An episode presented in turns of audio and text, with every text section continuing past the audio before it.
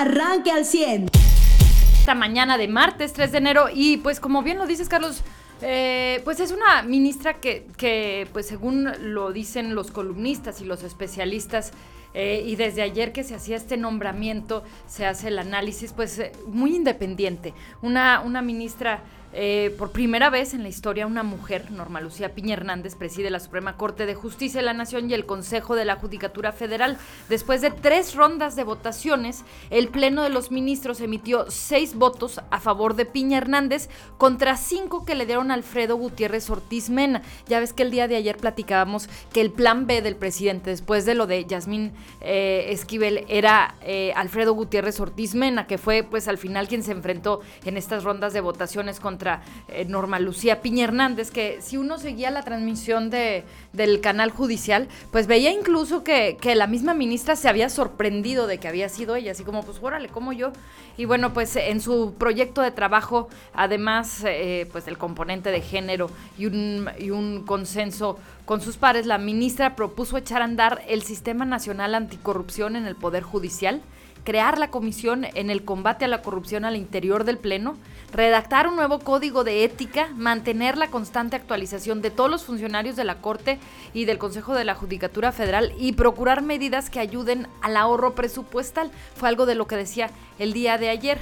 Y bueno, se destaca que en su labor como ministra votó a favor de la participación de la Guardia Nacional en las tareas de seguridad. Por eso bien decías, pues eh, así como ha estado en algunos proyectos eh, en contra del presidente, en, algo, en otros ha estado a favor. En un 13%. También votó, votó a favor del uso lúdico de la marihuana, de la eliminación de la prisión preventiva oficiosa y votó en contra de proyectos como la constitucionalidad de la consulta popular en el juicio eh, a los expresidentes.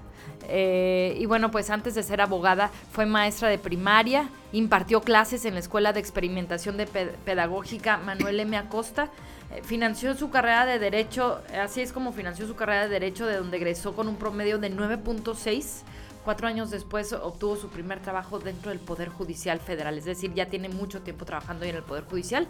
Las dirigencias de los partidos de la oposición y de Morena también, así como las diferentes bancadas en las cámaras de diputados y de senadores, celebraron la elección de Norma Piña Hernández como presidenta de la Suprema Corte de Justicia de la Nación, con algunos mensajes entre los que destacaron la consolidación de la independencia y la autonomía del máximo tribunal de nuestro país. Entonces, bueno, pues fue visto con buenos ojos. Algunas horas antes de que votaran para elegir el nuevo presidente que iba a sustituir a Arturo Saldívar, el presidente López Obrador aseguró que el Poder Judicial está secuestrado. Así lo dijo, por lo que dijo que liberarlo será tarea de los próximos años y volvió a defender a la ministra Yasmín Esquivel, que aclaró que pues no va a declarar la guerra en contra de quien resultará designado. Eso, lo dijo en la matutina antes de la votación, hoy seguramente va a decir otra cosa, pero eh, pues al final en la primera ronda su propia candidata es la que cae en este escándalo del plagio de la...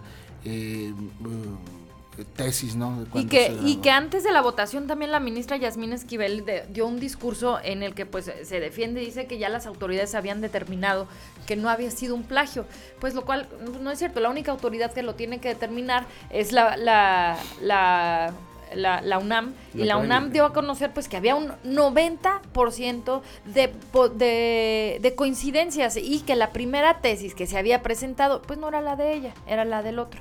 Entonces, bueno, seguramente pues será, será ¿eh? una, una tarea de la, de la ministra elegida, ¿no? Dar a conocer los resultados de esto. Pero todavía no lo determina. No, porque no está investigando la Suprema eh, ahí, sino en la UNAM. Sí, pero si la UNAM determina que si hubo un plagio, será una tarea sin duda de Norma Piña. Es primero de la UNAM y todavía no se... O sea, la UNAM ya determinó, ojo, el 90% del plagio. Lo que no ha dictaminado... Es quién plagió a quién. Y, si cancelan el título universitario. Eso hay que dejarlo muy claro porque todavía no se determina pero si ella se la plagió o se la plagiaron Pero que hay un 90% de coincidencia en esa tesis. lo que sí dijo la UNAM es que la primera tesis que se presentó fue la de la otra persona. Claro. no la de normas. Ahora, el tema de... Sí, pero es que ella argumenta que la empezó a hacer eh, muchos años atrás. Entonces, pues ahí tiene ese beneficio de la duda todavía. Claro, pero... No estoy diciendo que sea inocente o culpable, pero todavía no hay una determinación. Y la Suprema no tiene nada que ver en esa investigación, sino que en base a los resultados podría tomar o debería de tomar una postura. Claro, ahora cuando ella cae, la ministra eh, pues, Yasmín, no, no es por todo, solamente por el tema de la tesis, o sea, pierden los votos y aquí hay una, una cuestión el, es, pierde el intento ahora del presidente de hacerse de la Suprema Corte.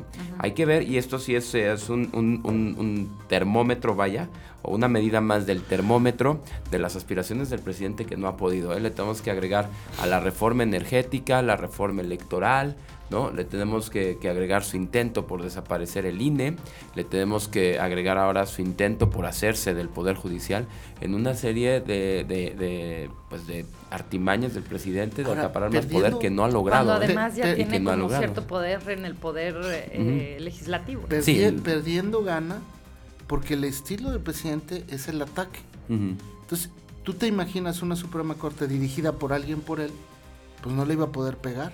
Es decir, una piñata que ya no le iba a poder pegar. Como les voy a poner el ejemplo, la Comisión Nacional de los Derechos Humanos.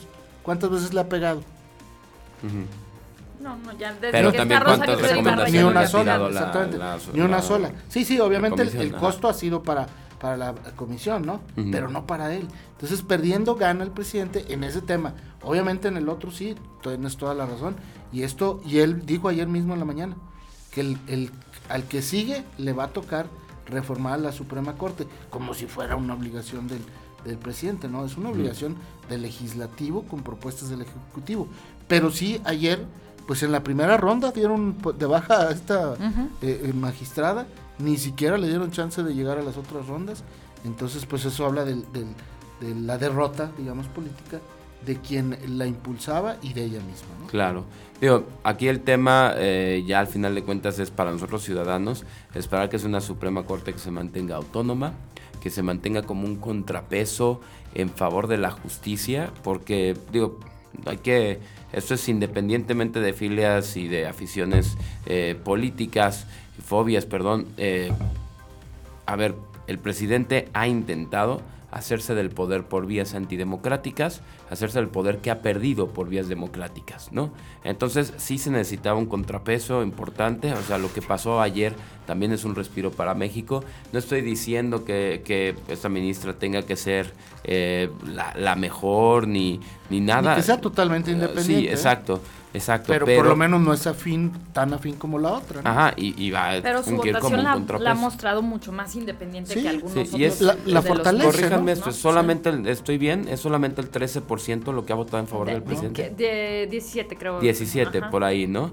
Eh, entonces. Sí, lo decíamos, o sea, votó, por ejemplo, a favor de lo de la Guardia Nacional, votó a favor de la legalización de marihuana, pero votó en contra de, otros de los temas eh, que tenía. Y, que, el, gráfico que nos mandó Eva está muy bueno de los magistrados, de los cuatro que buscaban la presidencia, bueno, eran cinco, ¿no? Pero bueno, aquí aparecen cuatro.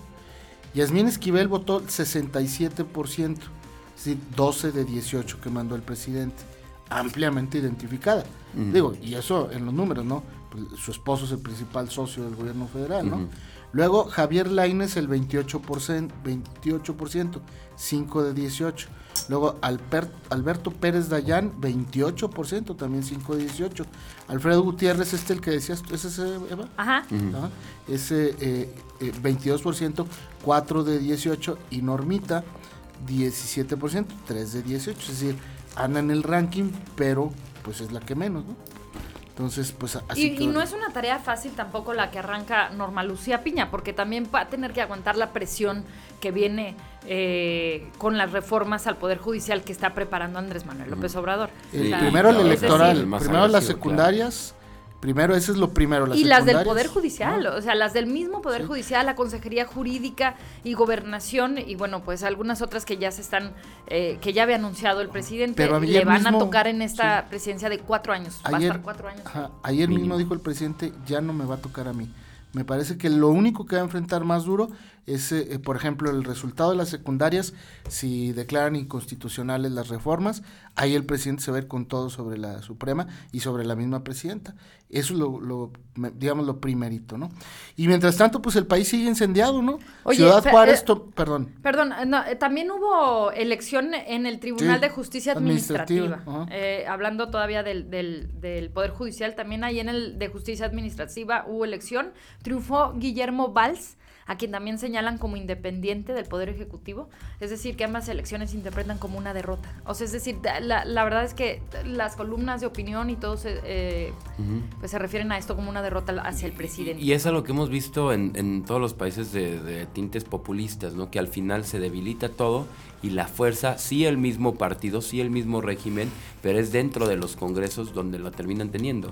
¿No? Es lo que le ha pasado a Argentina, le pasó a Bolivia, le pasó a Perú recientemente, seguro le pasará a, Chile como le pasó a Nicaragua y a México lo estamos viendo. El presidente está perdiendo el poder que quiso acaparar y se está yendo al Congreso, ¿no? Así que, pues sí, atención, no le quitamos el, ojo a Monreal porque este último año es de crecer el Congreso, ¿eh? Senado y Cámara de Diputados. Oye, y hablando de las dirigencias de, de, los poderes, incluyendo pues, al Poder Judicial y ahora el, a los independientes como el INE, pues se avisaron hay un choque en la elección de los próximos consejeros, porque la Cámara de Diputados decidió suspender el proceso hasta febrero, hasta que el Pleno modifique la convocatoria como fue ordenado por el Tribunal Electoral. Sin embargo, pues el, el líder de la Junta de Coordinación Política anticipó que van a, a analizar de denuncias por invasión de funciones, ¿no?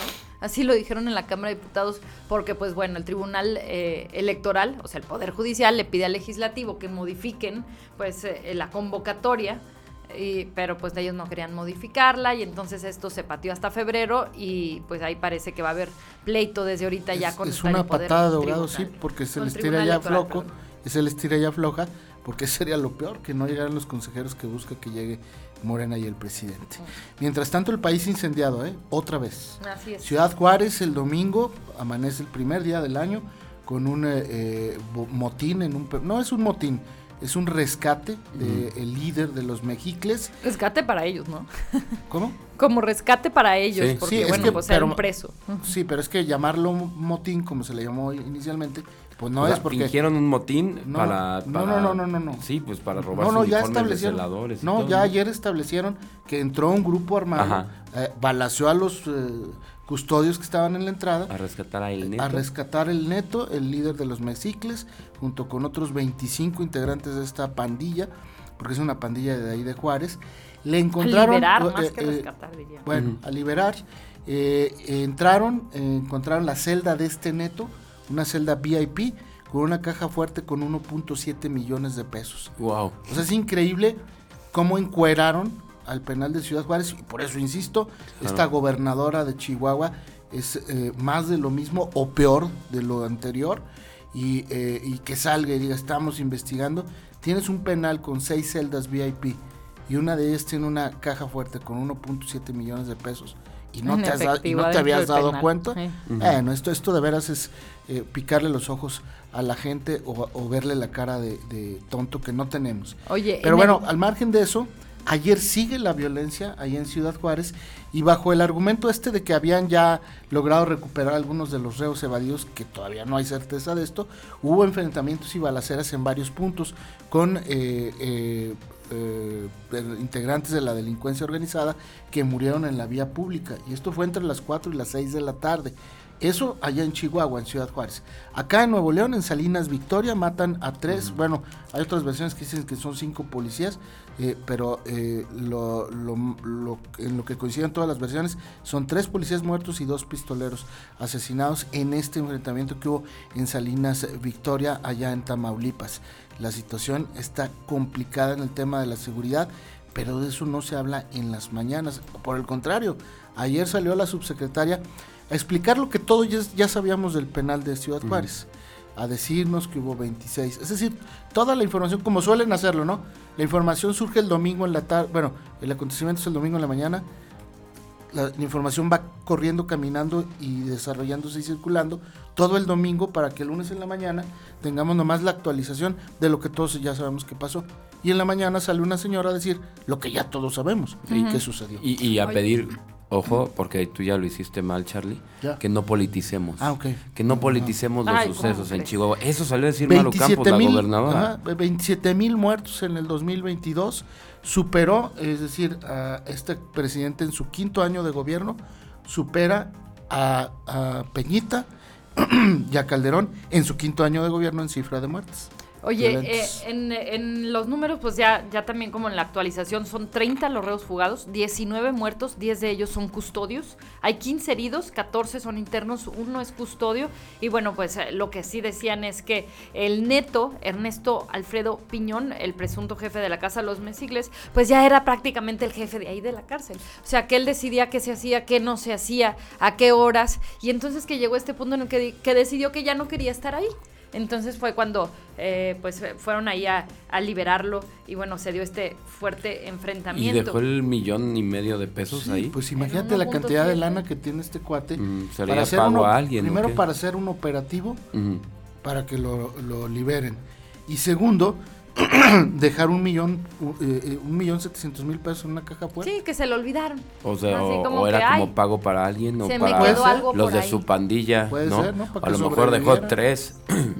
O imagínate la cantidad de dinero que se movía dentro de ese penal, ¿no? El control que había eh, pues con, esa cantidad de dinero. Pues, y ahora resulta que nadie se dio cuenta y nadie sabía de esas celdas y de esas cajas fuertes. Es, es vivir en la impunidad en este país y así funciona. Ahora, ahí no nos gusta. es impunidad. A ver, derechos humanos, por ejemplo, en Coahuila hace las revisiones de penales. Si onda pasara algo así en un penal de Coahuila, sabrías que hasta derechos humanos esté involucrado. No es que esté acusando aquí a Hugo Morales, no, sino que démonos, démonos cuenta de que en Chihuahua está metido todos. O sea, para que en un penal pase eso, tienes que tener hasta las autoridades encargadas de velar por la justicia, eh, como derechos humanos, estar involucradas, ¿no? Este hombre, este hombre tenía dos siglos de prisión por homicidio, secuestro y una larguísima lista de delitos. O sea, imagínate una persona condenada a 200 años de cárcel hoy está de vuelta en la calle. ¿No? En un penal en donde pues tenían todo a su favor, en un centro de reclusión sin tecnología, sin recursos, sin equipamiento y con una planta de 70 personas por turno, ¿no? Con un, con un recluso ahí de este nivel de peligrosidad. Esa peligrosidad, exactamente. Muy bien. Eh, pues, eh, eh pues sin tecnología, sin una sola cámara, ¿no? Que nada, estuviera vigilando. Nada.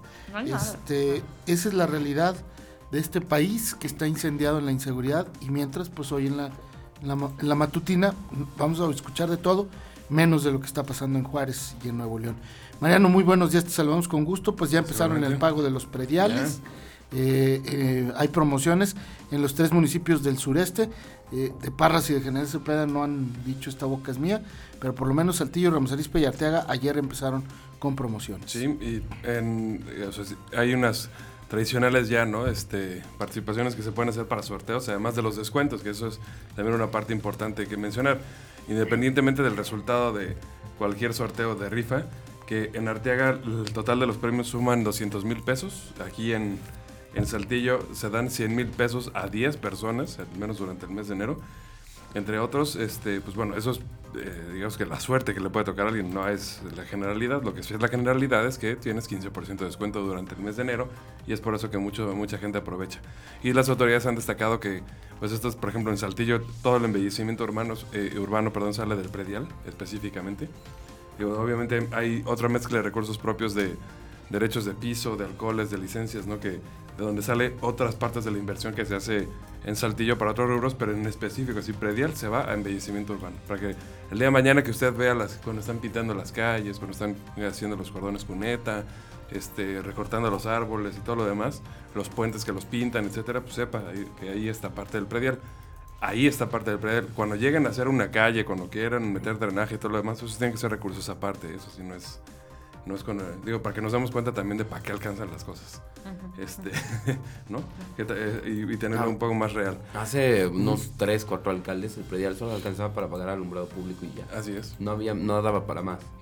La gente, yo pago mis impuestos. No, espérate, o sea, apenas se, está empezando 70 millones se van en la luz de eso. Así que, digo, ya ahorita ya tenemos LED, ya tenemos, digo, también se ha hecho mucho al respecto. Y, y otra cosa que llamó la atención en Arteaga en particular donde saludamos al alcalde, que probablemente está escuchando, es que se presentó ya la... ¿Te acuerdas que aquí en Saltillo también habían anunciado esta plataforma de, de, desarrollo urbano, bueno, no, perdón, de servicios públicos en particular, que podía hacer reportes a través de un número de WhatsApp. Bueno, ya se presentó un mecanismo similar de inteligencia artificial, en Arteaga se llama ARTI, este, y es precisamente un número de WhatsApp que, que dio el alcalde ayer, que la gente pueda agregar a sus contactos y que cuando tengas dudas sobre, oye, este, no sé, sobre recolección de basura, sobre eh, cualquier iluminaciones, reportes de luminarias, o sea, este tipo de cosas que, se, que deberían de tomar, digamos, eh, como reportes de, de se pueden hacer a través de esta aplicación.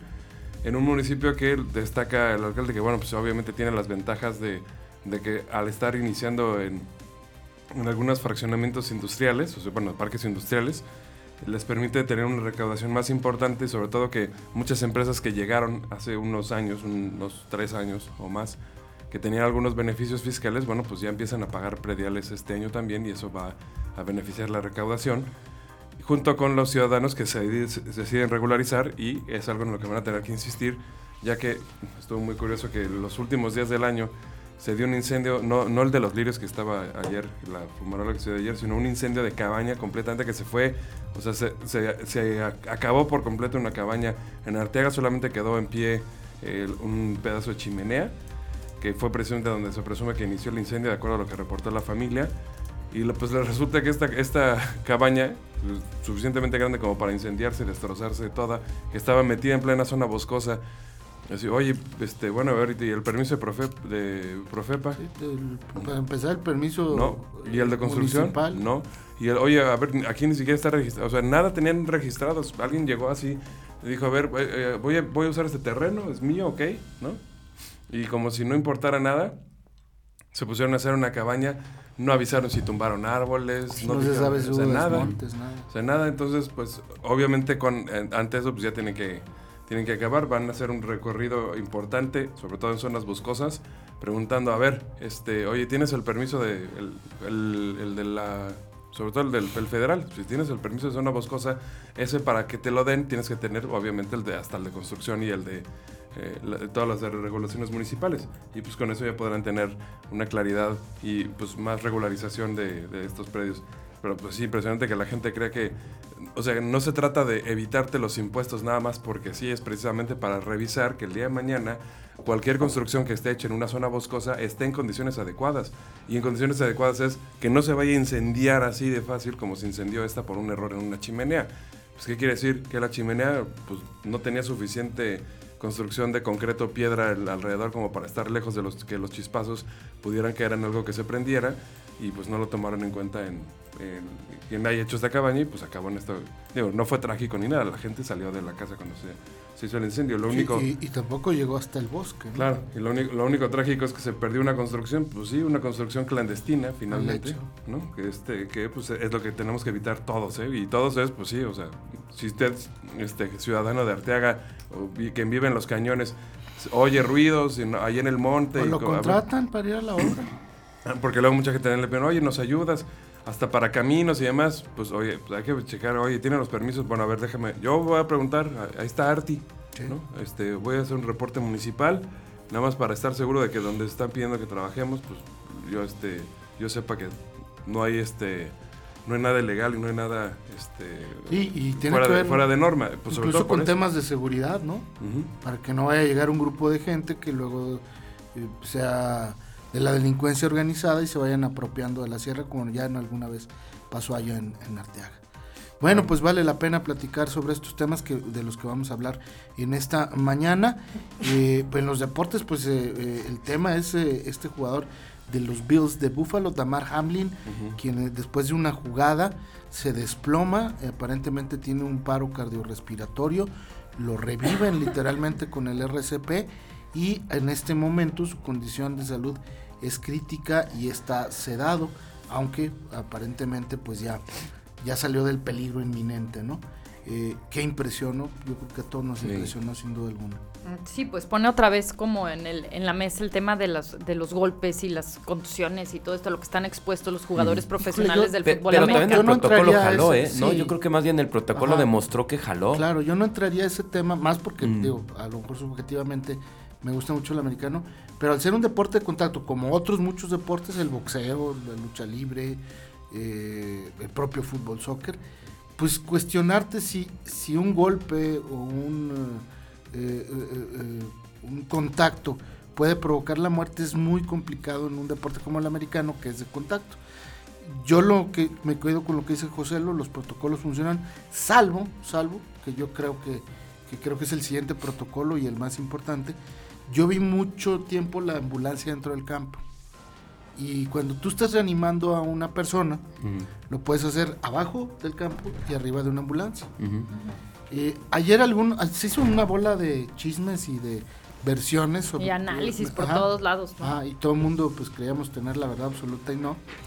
Eh, algunos decían que, que, la ambulancia estaba ahí abajo esperando que bajara la mamá del jugador eh, para acompañarlo en la ambulancia. Esto implicaría pues que cuando ya estaba en la ambulancia estaba fuera de peligro, ¿no?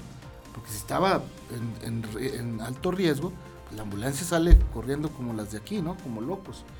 Y la otra es que si estaba verdaderamente grave, en Estados Unidos, pues no, no diría yo que la mayoría de los hospitales privados, pero sí una buena parte, pues tienen helicópteros a su disposición. Y las policías y los cuerpos de rescate tienen helicópteros pudo haber bajado un helicóptero en Cincinnati. en el estacionamiento, sí. No, ahí mismo, José. No, una cancha no puedes por la cantidad de gente, no te lo deja protección. No, sí, pero en una emergencia han bajado helicópteros, en los shows de medio tiempo han bajado o sea, Pero vaya, tienes, tienes helipuerto seguro en los estacionamientos, eso sí. Ajá, pero si el tema fuera demasiado grave, pues creo que se hubiera aplicado ese protocolo. Yo sigo pensando. Eh, la realidad ahora, ahora en este momento, pues es que este jugador que es muy joven, Damar 24 años. Sí, este, probablemente tendría ya un problema cardíaco que no se habían dado cuenta y que este golpe, porque ni siquiera le dan el pecho de lleno, sino que es de, perdón, de costado, pues le provoca ese realmente, Realmente el golpe, digamos que pudiera haber afectado cardíacos al caer, ¿no? No sé, eh, puede ser también. o sea, pega, lo giran y caen, y ahí es donde pudiera ser. Sí, sí pues no sabes si se desvaneció porque ya le estaba faltando yo, Sí, también. o sea, si el infarto empezó antes de la jugada, tampoco. Yo sigo pensando que es un mal ahí congénito, porque ha habido futbolistas que van corriendo y de repente se desploman y nadie les pegó. Entonces traían algún problemita o, fue muy, muy dramático. o sea, después ver, ver cómo los jugadores se, se, hincaban este, para rezar, este, que, que pues el compañero estuviera bien y todo esto, pues eso fue algo muy dramático. Media hora después del golpe fue cuando este estaba ingresando al hospital y lo intubaron. Los, los fans de, de eso, bueno, era al menos lo que yo veía en redes sociales el día de ayer, fans de los dos equipos se juntaban eh, afuera del hospital para, para rezar, para que esta persona ¿eh? pues eh, pues, pudiera salir adelante. La fundación que él tiene, porque pues tiene una fundación de Mark Hamlin eh, en la que apoya a, niños de escasos recursos, en ese momento, o sea, el día de ayer por la tarde después de, este accidente, recaudó como alrededor de 1.6 millones de dólares de gente que estaba donando a, la causa, porque bueno, muchos jugadores tienen este tipo de fundaciones para cuestiones eh, fiscales y este tema, pero pero bueno, pues sí fue, fue muy, muy dramático. Se empezaba a hablar como de la trayectoria, o sea, como de una persona que hubiera fallecido ahí en el momento, ¿no? Pues es un jugador joven, insisto. Eh, eh, la NFL ayer reaccionó. El último dato que tengo yo fue en los 70 de un jugador de, de, NFL que muere en el campo. Bueno, muere, no en el campo. Eh, se desploma en el campo, se lo llevan en la ambulancia, pero no suspenden el partido porque pues se lo llevaron vivo. Cuando llega al hospital, lo declaran ya muerto en los 70, pero el partido no se suspendió. Ayer, a diferencia de ese, de ese antecedente que les decía yo en los 70, eh, suspendieron el partido porque los jugadores de ambos equipos no estaban, obviamente, tranquilos ni concentrados ya en el partido. Y entonces, como no sabían eh, si este muchacho iba a sobrevivir, pues la NFL decide suspender el partido. Está pospuesto para una nueva fecha, porque además es un partido importantísimo. Sí, claro. El que ganara de los dos se va a ir al primer lugar de, la americana. y este y, campeón de su división. Entonces el partido es bien importante porque ahora sí que es como en el barrio, el que, el que gana, el que, el que mete el último touchdown gana, y entonces el partido tendrá que posponerse. Pero ayer la NFL toma la decisión de, de suspenderlo Va a estar muy complicado porque los juegos de la última jornada son entre sábado y domingo y entonces va a estar bien complicado acomodar este de, Bills contra Bengalíes porque ellos tendrían otro compromiso pendiente para la otra semana. a menos de que lo metieran en el, en el calendario de los comodines, que pudiera ser, pero eso generaría también pues que haya cambios en el tema de los comodines. obviamente lo más importante, obviamente lo más importante es la salud de Damar Hamlin, que aquí eh, digo el dinero yo creo que es para la fundación, no para él, porque pues la NFL corre con todos los gastos médicos, los jugadores tienen un seguro de la NFL que los eh, blinda, incluso después de las lesiones, ¿eh? seguros que les pueden pagar el sueldo como una pensión si es que el golpe o la lesión que tuvieron pues tuvo que ver con el, deporte. Oye, esta fundación de, de, Mark Hamlin la empezó en diciembre y el objetivo era ayudar a los niños a tener una Navidad mágica, así lo decía. Entonces, después de, la, de, lo que sucedió el día de ayer, pues como que sus fans y, pues la gente en general que le gusta el fútbol americano como en un signo de apoyo para él, a su, a su familia, empezaron a donar. Él había hecho esta fundación con el objetivo de pues juntar 2.500 dólares aproximadamente y ahorita ya al momento, o sea, este tweet que fue hace 9 segundos va en 3.4 millones de dólares, ¿no? Van 132 mil personas que han estado donando. Vean ahí. Wow. Eh, ahí está el dato también como parte de la historia y vamos a esperar a ver qué es lo que sucede acá. Usted ya está informado. Pero puede seguir recibiendo los acontecimientos más importantes en nuestras redes sociales. Nuestras páginas de Facebook son Carlos Caldito Aguilar, José Lo de Velasco y Mariano de Velasco. Al 100.